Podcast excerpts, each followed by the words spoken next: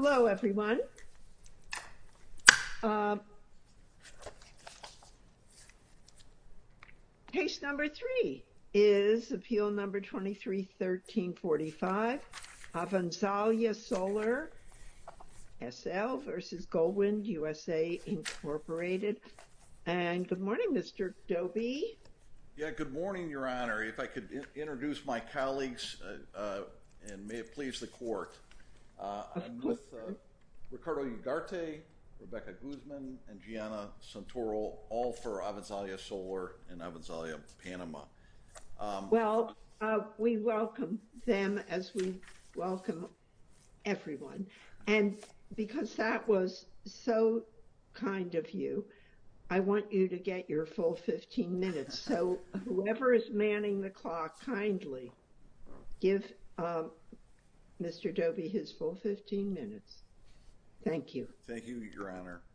There are two aspects of the District Court's decision that I'd like to address this morning in my time. The first is the Court's reading of Illinois law on tortious interference. And the second aspect is the Court's decision to apply comity and collateral estoppel to the Panama agency determination uh, in this case. And if I could begin first with the District Court's summary judgment on Avanzalia's tortious interference claim. And as Your Honors know, the District Court found that uh, Avanzalia had not demonstrated that Goldwind had directed uh, any conduct at third parties to breach their contract. And based upon that, and relying on cases like Fuller and Section 766 of the restatement, the Court found that the claim was insufficient. What the District Court missed, and the basis of the appeal uh, on this portion of the claim, is that both Illinois law, the Seventh Circuit, and the restatement all have an alternative way to show tortious interference. And that is Section 766A of the restatement. And uh May May May I'm sorry. Yeah. Because um, uh, let me just ask you, as to the tort claim that's based on the post-access conduct and Uh, your citation of Fuller, which you just noted. Yes, Your Honor. Um, and you cited Fuller uh, for the proposition uh, that under Illinois law, it's clear that the plaintiff's performance must be rendered truly impossible. Not just more burdensome, not just more expensive. And what I want you to tell us is, do we have that here? Um, uh, or uh, do the actions here in delaying responses or um, slow-walking approvals just hinder performance, make it more burdensome, but not make it impossible? Yeah, I understand the question, Your Honor, and you're 100% right. The Fuller mentions that in passing. Our lead case is Sholwin and Havoco versus Sumitomo. Those are kind of our lead cases. But to address your point, it's fundamental here. By depriving us access to the stub stations, my client's performance was absolutely impossible. Our solar plants could not function. We could not perform. And that's actually admitted in the answer, which we quote in full in our opening brief on page 48. Without access to the substation, Your Honor, there's no way that we could perform. It's a complete fundamental uh, breakdown in terms of being able to perform. Completely impossible. And I think that the question is the right one because it is that distinction, Your Honor, that basically makes the distinction in this case versus some other cases where it's just a situation where it's more burdensome, more expensive to perform, things like that. Judge Rovner, in your Amidala case, uh, that's exactly what it was. It was a situation where because of an interference, uh, it became the plaintiff obtained a smaller amount when they sold their company to uh, a third party, so it was more expensive. Those are those kind of cases. But where it's completely impossible like this, and we do have that. And let's walk through with specificity about which contracts were completely impossible, just to make sure that I understand completely. Um, you've got these five PPAs. Yes, Your Honor. Um, but it seems to me we're just talking about four of those that were post-access agreement. Is that right? Or do I have it inverted? So uh, all five of them, it became impossible for us to perform because we're, I mean, this is a solar plant that has to connect into the substation. And without the connection, then it's completely impossible to perform any of those five contracts. It was impossible for us to fulfill our license agreement with ASEP. It was impossible for us to go forward uh, whatsoever. I mean, nothing to do with this you know, massive investment that our client had made without access to the substation. The license agreement with ASEP, was that a contract or is that it's a just a license? Well, we think it's a license agreement. I think even Goldwind refers to, in its brief, they dropped a footnote in their uh in their opposition where they talk about some other, the wind plants and so on, and they gave you some public sites to how those Uh, eventually, they had licenses with the agreements as well. I think they even call them license agreements or agreements with ETESA.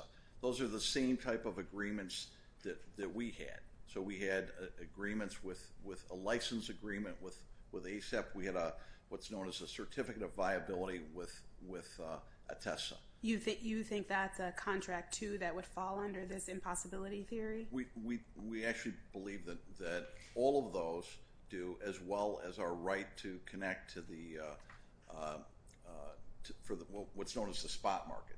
So like a lot of, and this is what's important. How are how are those contracts if they had not yet come into being? So you have the right, as a as a when you have this alternative energy, solar power, they're trying to encourage it, every single kilowatt that you can produce is sold as a matter of law to the spot market. And so that's, so our ability to sell to the spot market was absolutely interfered with as a result of this, as well as with our PPA contracts, as well as with the uh, ASEP license. Do you risk conflating 766A and 766B then? 766B is about expectancies. Yes. Which seem to be what the spot, the issue with the spot market customers is about. Yeah, I think Your Honor raises a point that 766B might fit better in many situations if it was kind of unknown perspective. Our view is because it's so definite, you connect and you're going to sell every bit of your power, that uh, uh, it's not just a possibility, it's a like, you know, it's a certainty. And I commend you to their answer, which we quote in full on paragraph 48. I'm sorry, page 48 of our brief, where they state specifically that they understood that connection to the El Coco substation, and without it meant we could not sell to PPA customers, to the spot market. It goes back to Judge Rovner, your initial question about impossibility. The whole thing is completely impossible without that uh, uh, connection. There are no Illinois cases, though, that have extended this impossibility theory to restatement 766B. Yeah, I read that in my friend Mr. Blonder's brief, and I respectfully disagree. I think the Sholwin case uh, absolutely embraces uh, uh, the impossibility defense. But the impossibility defense is limited to... I'm sorry, the impossibility, 766A.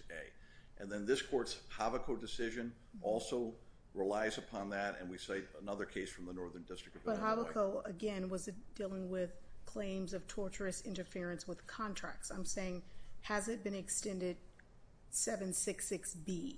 Your Honor, there's not a 766B case. That's you're 100% right. I think the logic is that it should extend to 766B, but the important thing... But didn't the Illinois Appellate Court already answer that question? There's some mention in the Douglas Theater case mm-hmm. that they're skeptical about applying it to 766B. You're correct on that, Your Honor. What about the Galinsky case, where the Appellate Court made the determination that it would not extend 766B? Yeah, Your Honor, I read all of those cases as being that uh, essentially dicta as it related to that specific issue. I think the most important point that this discussion reveals is the district court did not even engage with this impossibility uh, uh, position, which we argued below. The district I guess that's what I'm trying to sparse out. The claim for torturous interference of a contract, and then you also have claims for torturous interference of expectancies. Correct, Your Honor. I'm trying to distinguish with path. We're going if the impossibility theory extends to torturous interference with expectancies. Your Honor, if you find that this is, and we think you should, that this is an impossibility situation, um, even if it's just to the contract, then the decision would have to be reversed because the district court did not even engage in this analysis. There's a mention in his opinion. He uses the word impossible. He actually cites the Shulman, but he conflates, in fairness to my friends at Goldwind, he conflated and actually required, even in those instances, that we show that there's conduct directed to a third party. So from our perspective then, I think it's. Forgive me. Forgive me. When you say he. The district court, Your Honor. Well, the district... wasn't the district court Judge Ellis? No, the district court was uh, Judge Kennelly, Your Honor. Oh, I'm sorry. Right. Okay. Yes. To begin with. Okay. There's a cite to Shulman. There's a mention of the word impossible, but the rest of his discussion about it, I think it's just a single sentence. Should, from your perspective, it be a reverse or a vacate? In other words, um, should we march through these different things that you say are contracts and determine what's a contract and what's not, or let the district court do it in the first instance? I think it should be reversed and remanded, Your Honor, on the issue as it relates to tortious interference. I think we've clearly alleged sufficient for uh, the impossibility. I think this court can make that determination just on the record here. Um, and then. How are we able to do that in regards to the contracts that were mentioned earlier, TAMIC, PARNA, Kadima, all of the conduct that happened pre-assessment? Yeah. I'm not saying you have to decide that they were interfered with, Your Honor. I think the case has to be remanded for a trial. I mean, that's what we're asking for. You know, you repeatedly argue in the brief that the evidence such as the undertaking agreement uh, reveals a motive uh, to delay and deny access. But I've been wondering why that motive is relevant at all. Doesn't UEP-1 have a right to demand that uh, Avanzalia comply with the precise requirements of the regulations before gaining access? And why would a motive to delay or deter access or to collude with others matter if all that UEP-1 sought was strict compliance with the regulations? So two points, Your Honor, and I know my time's limited. Um, no, no, it's important. We'll give you the extra time. I appreciate it, Your Honor, because I think it's very important. So as it relates to the motive, what we alleged and what we alleged in the district court is that the illegal undertaking provided the reason why there was never going to be any access. And the reason that's relevant is specifically in the rulings by the Panamanian regulator, and this is at A43 of our appendix, you'll see, uh, and it carries over, I think it's at A26 before, they argued repeatedly, UEP-1, Goldwind's uh, Um, entity in Panama, they argued repeatedly that they were happy to provide access, that there was no problem with connection. That's the argument. And in fact, it was 100% the contemporaneous emails that we cited as well as the document. It says no one is going to grant anybody else uh, other than the three of us access. That's what, and this is, we had a Panamanian Supreme Court justice, I think it's absolutely clear that that agreement is unlawful. It was concealed from ASEP and it directly contradicts. Um, even Goldwind argued in their briefs below that the determination that uh, uh, the access agreement was a block them was at odds with the finding of ASEP. So it goes directly to one of the key findings in the only resolution that uh, both the district court relied upon on this culminating collateral estoppel issue. And I know I've got limited time on it, but essentially, Your Honors, if I can, maybe I should reserve my remaining time. Um, no, you're going to get your full time. You finish your thoughts. Okay. So, Your Honor, as it relates to culminating and collateral estoppel, there was a fraud and the only decision that's relied upon by the district court, and that's the July of uh, 2017 resolution. And that resolution said, yes, Avanzalia, you prepared electrical studies back in 2014, but we can't possibly, and the district court and Goldwind repeatedly argued in the brief, it would be irresponsible for us to connect you to the substation unless you update these studies to take account. But the July 2017 resolution ultimately, at the end of the day, said, and so if you update these studies, you shall be granted access per the regulation. So um, it forced Goldwind to grant access. That's the meaning of the resolution. What happened later is a different question, but that's what the decision was. Yes, Your Honor, it did say that, yes, if you do all that, you'll have to give access. What our argument is, is that that entire process was a fraud, because guess what? We had our studies back in 2014, and we were updating them as a result of supposedly others beginning construction. That's point one in 2017. And then number two, that there were these five other plants that were going to begin, um, uh, or actually had access contracts with um, UEP-1, uh, uh, the Goldwind entity. Now, but Goldwind argues that UEP-1 did not offer the email Uh, that was uh, that contained um, the alleged misrepresentation uh, to ASEP, that new solar projects had signed access agreements, that it was Avanzalia who attached that email to the request for arbitration. So, if, I mean, if UEP-1 never made the representation, how could one conclude that it obtained the judgment through fraud? And assuming, forgive me, but and assuming any representation um, as to solar projects was false, uh, why would that be a material falsehood, given that the statement that there were wind projects was not false? And uh, probably that alone would have required an updated electrical study. I'm just, yeah. So let me break that down, Your Honor. So number one, there were other wind projects that had licenses, and that's what they attached to the brief, from ASEP, ETESA, and so on. But no one else had an access agreement with the substation, with UEP-1. Okay, no one else did.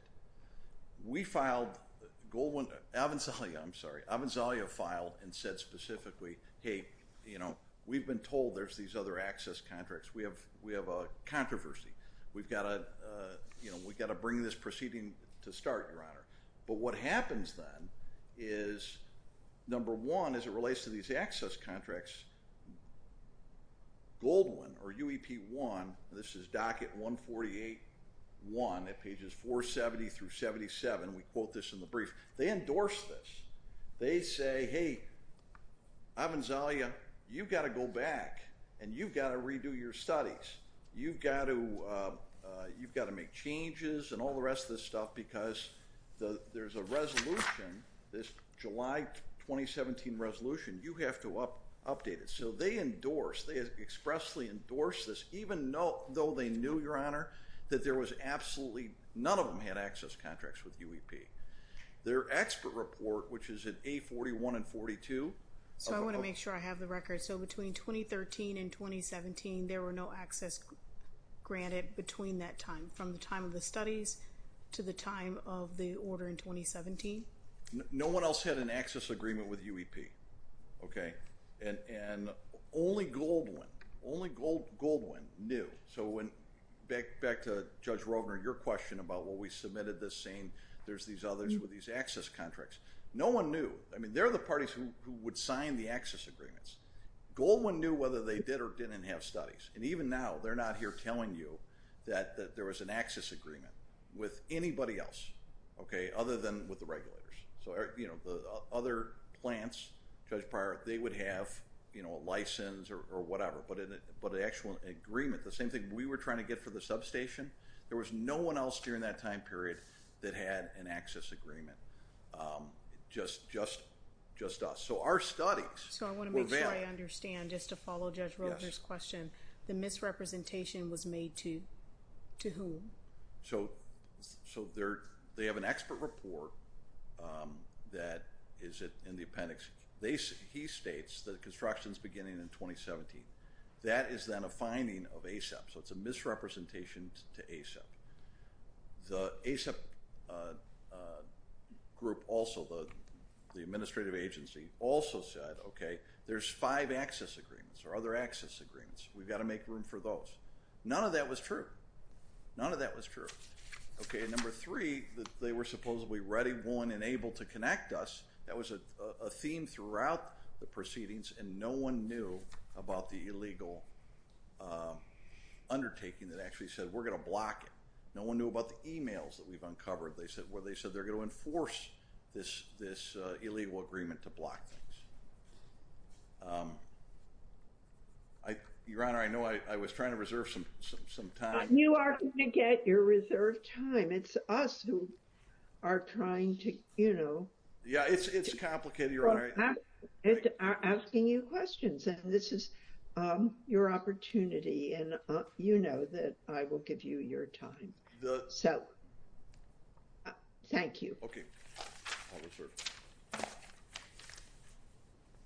Uh, Mr. Blonder? Yes. I'm going to change your time to 20 minutes because um, I think that would be a lot Uh, fairer. I reserve my right to suggest if that's a good idea or a bad idea, but I'll take it, Judge. Thank you. Would you want the 20? Yes, please. I'd be happy to, Judge. Sit down, whatever you want to do. I appreciate that. Um, and I'd like to begin by acknowledging my colleagues, Mr. Levitt and Ms. Al-Qaim, who are here with me, and Ms. Saracen, um, who's sitting in the second row. I have to give credit to Ms. Al-Qaim and Ms. Saracen, who are the principal authors of our brief. Um, thank you very much. My goodness, you both have posses. Give him back his 20, please, because that's it's so nice to know who is who has worked so hard for this day. May it please this Court. My name is Steve Blonder, and I'm here on behalf of the Appellee Goldwind USA. And I'm asking that this Court affirm Judge Kennelly's grant of summary judgment. I'm going to start, I guess, with a couple things that Judge Rovner, you touched on one of your questions, but is fundamentally missing from their argument and their brief. They were only entitled to access if they complied with the regulations. That is beyond dispute. ASEP recognizes that. The regulations require that. They didn't comply. They knew from the beginning that they didn't comply. We have the email in the record, and it's in our short appendix, from Mr. Ruiz, their consultants, in our short appendix at 42, where he told them in 2015, he says, good morning. The position's well-founded. I point out that in the Avanzalia feasibility process, ETESA did not send a study to UEP. Then he continues and says, gives them options of either you can go to ASEP or you can just get the studies for them to look at. And he says, if we focus on ASEP, the solution is definitive, although the process takes months. I think UEP and Avanzalia should go to ETESA so that each one can present their concerns. It might be helpful for us to focus on the material misrepresentation where he kind of left off and just kind of build from there and maybe talk through the impossibility theory. Sure. So let's go to the misrepresentation. First, and it's interesting, um, let's talk about the alleged misrepresentation with respect to other access agreements, okay? Because that's the one Mr. Dobie was just focusing on. Number one, that wasn't a Goldwind slash UEP1 representation. Number two, their statement of material facts misquotes the exact document that it cites, and it says material because, and it's page 4452 is the page, and what it said there is the translation is there were access agreements at the substation, not with the substation. And that's a material difference because that's what the actual document they cite says. And where it's important is because let's look at this project as a whole. It was originally UEP. They had approval for 338 megawatts connecting to the substation, to build the substation to connect to the grid. It was for the entire project. The project gets subdivided into UEP, UEP1, and UEP2. UEP1, who we're talking about who own the substation, and UEP2, which came online beginning in 2014 in terms of its agreements. But UEP1 and UEP2 only took up 280 megawatts of the substation. So you still had part of the substation for which access was already existing with ETESA through the substation that was unaccounted for. And that remainder is UEP. And that is what the other projects that had licenses from ETESA is recognized in the ASEP resolution from October 2017. They had access projects. They had licenses, and they had access through the original access for the entire area. That UEP part, that remainder, was owned by Rafael Perez-Pire, who was the original developer of the entire project. So the idea that there was a misrepresentation is misguided. First of all, their language is wrong. Again, you can check the documents, 24452. The translation is at the substation, not with the substation.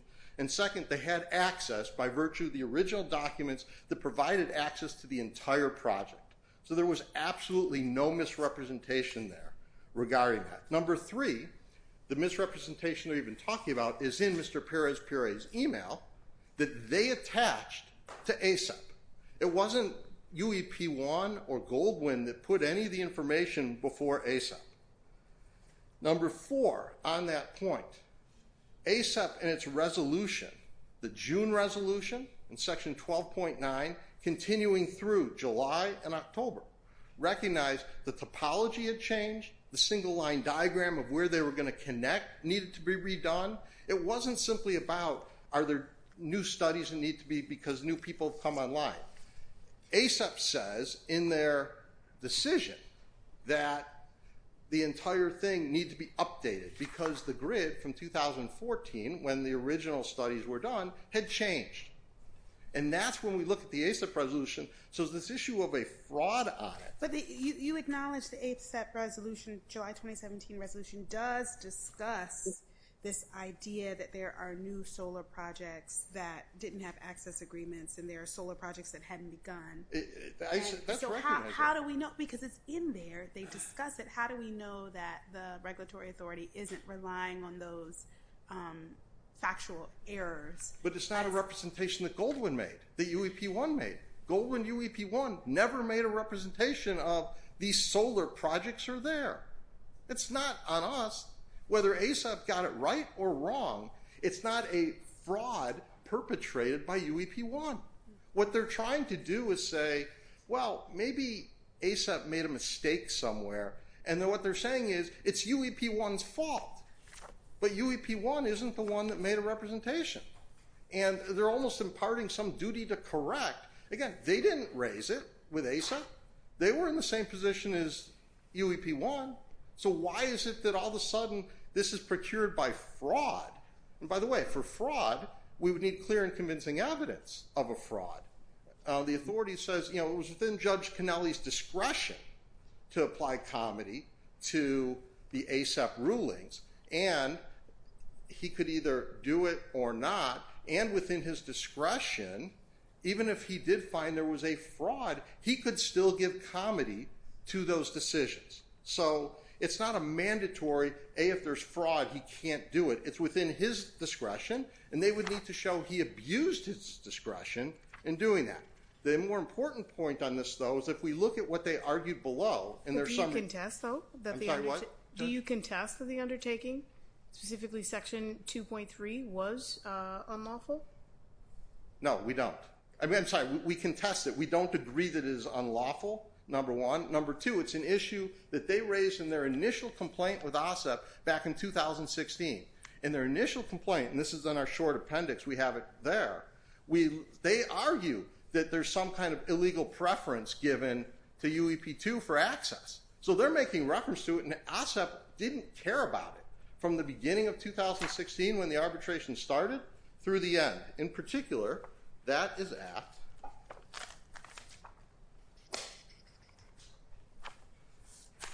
it's in the ASEP um, complaint where, sorry, it's on page short appendix 03. They say the third parties, in fact, apparent beneficiaries of an access preference given, granted by UEP-1 in violation of the current regulations.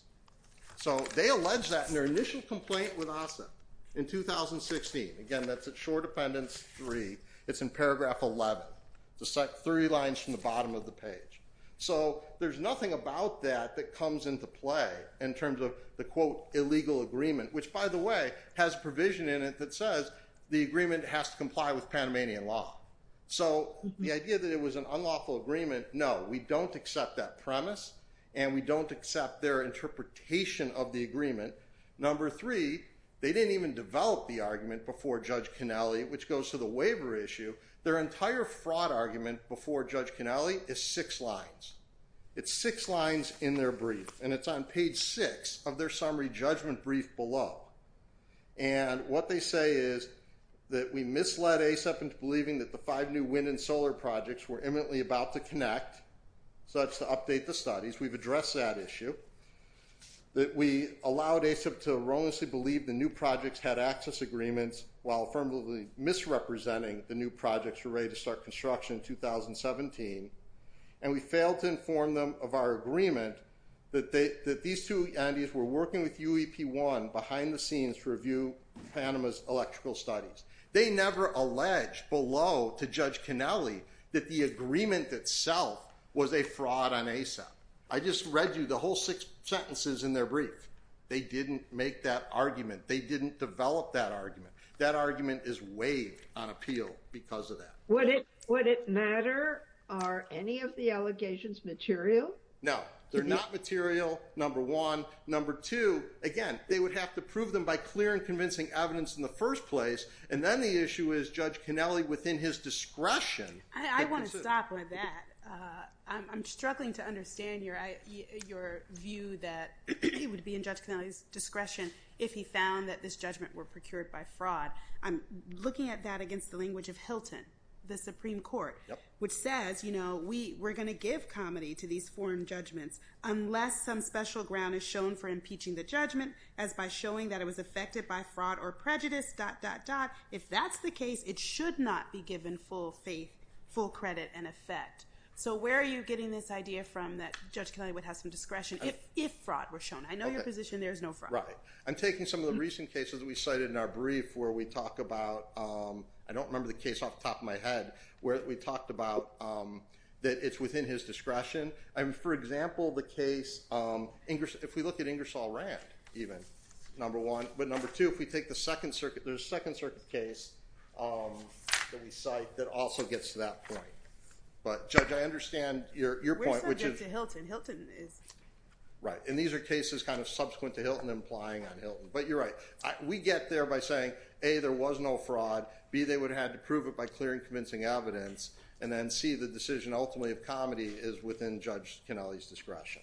And I take it that your argument is that what Judge Kennelly held was uh, that there was no support in the record Uh, for the uh, contention uh, that the ASEP proceeding was tainted by fraud. That's exactly right. And Judge Kennelly goes so far to say that, that the record does not contain, he says based on his review of the record, there's no evidence of fraud.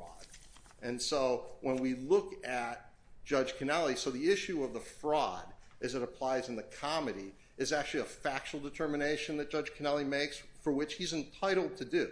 There are certain decisions with respect to comity that may be factual and some that are legal. This is a factual one. And so what standard of review would we use for that factual determination? Again, it's going to be an abuse of discretion in terms of because of that. Um, it would have to be that he was just manifest disregard because of it's his discretion to find that fact. And the facts on a comity analysis are within the district court's purview. It's not an issue that ever goes to the jury. It's an issue that the court makes. Mr. Blonder, um, is there anything in the um, allegedly fraudulent uh, uh, uh, representations that would have impacted the requirements of the regulations, or did any of those representations relate to whether Avanzalia had fulfilled its obligations under it? No. The issue of Avanzalia's abject failure to comply with the regulations, a fact that was known to them from the beginning, is unimpacted by this whatsoever. And frankly, they don't dispute at any point that they didn't comply, that they complied with the regulations. It's an acknowledgment. They didn't provide an access agreement in advance. The studies weren't provided for comment by UEP-1, the substation owner, in advance. Both are absolute requirements to be able to access the grid under the Panamanian electrical regulations. And here, the ASEP, the regulator in Panama, together with ETESA, the entity charged with making the determination with respect to those regulations, made that decision. But I think what we're dancing around, and I would kind of need to get a finer point on, is the reason ASEP requested updated studies, and this is the allegation, is because there were misrepresentations made by UEP-1 that suggested that updated studies were needed, that you could not provide um, this access without the updated studies from 2013. And so, is it your contention that ASEP got it correct, that there was a need for updated studies in 2017? Our position is that ASEP, whether they got it right or wrong, okay, it doesn't matter because it wasn't based on a fraud. I understand what the regulation states. It's more helpful for me if you answer my question directly. Sure. Our position is that ASEP got it right, that there was a need for studies, that the database that they used did not include all the projects that were licensed, as reflected in the October resolution from ASEP. Now, can you tell me why? Because the study that they used in the grid only accounted for the projects that were online, meaning UEP-1 and UEP-2, and didn't account for the other projects that had been licensed, which is what ASEP was caring about. They weren't included in it. So, it needed to be updated. And again, Mr. Ruiz, who was their consultant, told them that in the first place. They knew it. So, this wasn't a surprise to anyone. If, with the time remaining, can you address um, the 766A issue? Sure. In terms of the tortious interference issue. Yeah, and as you do, uh, maybe you could uh, tell us what you think is the best Illinois case that discusses uh, the principles uh, that the tortious conduct must be directed at third parties, but also discusses impossibility of performance. Okay. So, I think there's a couple of cases that kind of go to this issue. There's not an Illinois case that talks about impossibility where it also, there isn't some evidence that the conduct was directed at someone, meaning that the alleged wrongdoer somehow got into a specific relationship and didn't interfere with a specific relationship. What they're essentially arguing is that impossibility reads mm-hmm. directing completely out of Illinois law for both 766A and B. And they're saying it doesn't matter. It's basically, hey, so long as you make it impossible, and that's maybe, I guess, foreseeable to you, you can be liable. There is no Illinois case that goes there. You know, we talk about Havoco, um, which Mr. Dobie was referencing. In Havoco, the defendant had a bullseye on the third-party beneficiaries and third-party businesses. And what they did was they sabotaged those negotiations to secure the third-party contract in exchange for the commission. Um, I think OTR Transport is a case that's worth looking at because there, the alleged conduct made it impossible for the performance. But what they did was they dismissed the claim there, was Judge Durkin, I believe, citing the absence of any communication or something geared toward the prospective clients or customers. What they said is, hey, the fact that it was impossible for you to do it isn't enough. You have to actually interfere get in the way of that relationship between either the people that there's a contract with or the prospective customer. And if there's no evidence that anyone did that, then, bless you, then there's no tort here. And so taking that back to our situation. But how do we get around the Sholwin case? So Sholwin, first of all, Douglas Theater, in the second Douglas Theater case, which comes after Sholwin. Douglas Theater, as I mentioned earlier, dealt with torturous interference of expectancies. Right. Sholwin deals with torturous interference of a contract. Right. And those are two separate claims. And so it might be helpful to take one claim at a time. Okay. So let's talk about Sholwin. Okay. In Sholwin, the defendant's behavior was designed to thwart the third party from moving next door. So there was a specific third party that was targeted, that was impacted by the conduct. The conduct was so targeted at a third party, so there goes your directing issue. And second, the court holds that the plaintiff wasn't required to show that the neighbors themselves breached the contract. So what happens is impossibility substitutes for the requirement of showing breach of the contract. It doesn't take away a directing requirement.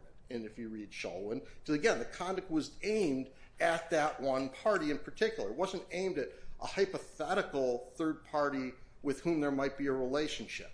So those are expectancies. We have five contracts that were in place at the time of the conduct alleged. And the breach, so it was impossible what i've heard what it was impossible for them to complete their obligations to these five contracts because there was no access granted by Goldwind. And what they would have to show is that Goldwind was aware of those contracts and specifically acted to make it impossible to perform those contracts. And that's a question that the district court didn't answer. But there's no evidence. They never argued it, that anything was directed, targeted towards those third parties. They never put anything in the record, never made any argument to the district court that Goldwind slash UEP1's conduct in any way was geared towards, was headed towards, wasn't even contemplating those five contracts. But again, the impossibility question is whether or not your conduct prevented them from being able to complete their obligations under those five contracts. Right. And we're saying that the law would require, the law would create a tort under that circumstance that you're asking about, Judge Pryor, uh-huh. if Goldwind, if there was evidence that Goldwind was aware of those five contracts. But Goldwind knows that Avanzalia is not trying to build this uh, station or connect and create this access just for the heck of it. It's so that they can sell uh, uh, electricity to customers. So there have got to be contracts out there. Not necessarily, because in the Panamanian electric market, you either sell under PPAs, power purchase agreements, or to the spot market where you just sell it to the market as a whole. All of those would be contracts that would then be created.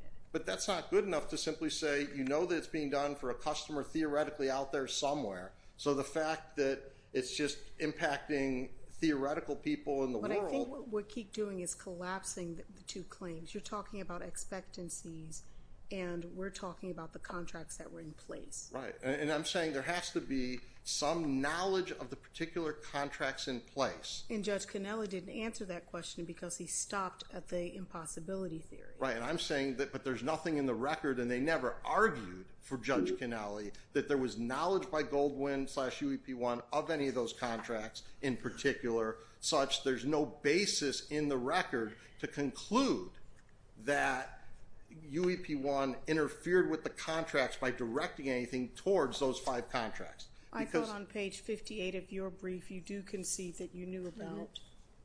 the contract. That's a different contract. That's an issue of TOVA in 2016 in the pre-2017 conduct. It's a different mm-hmm. issue, Judge.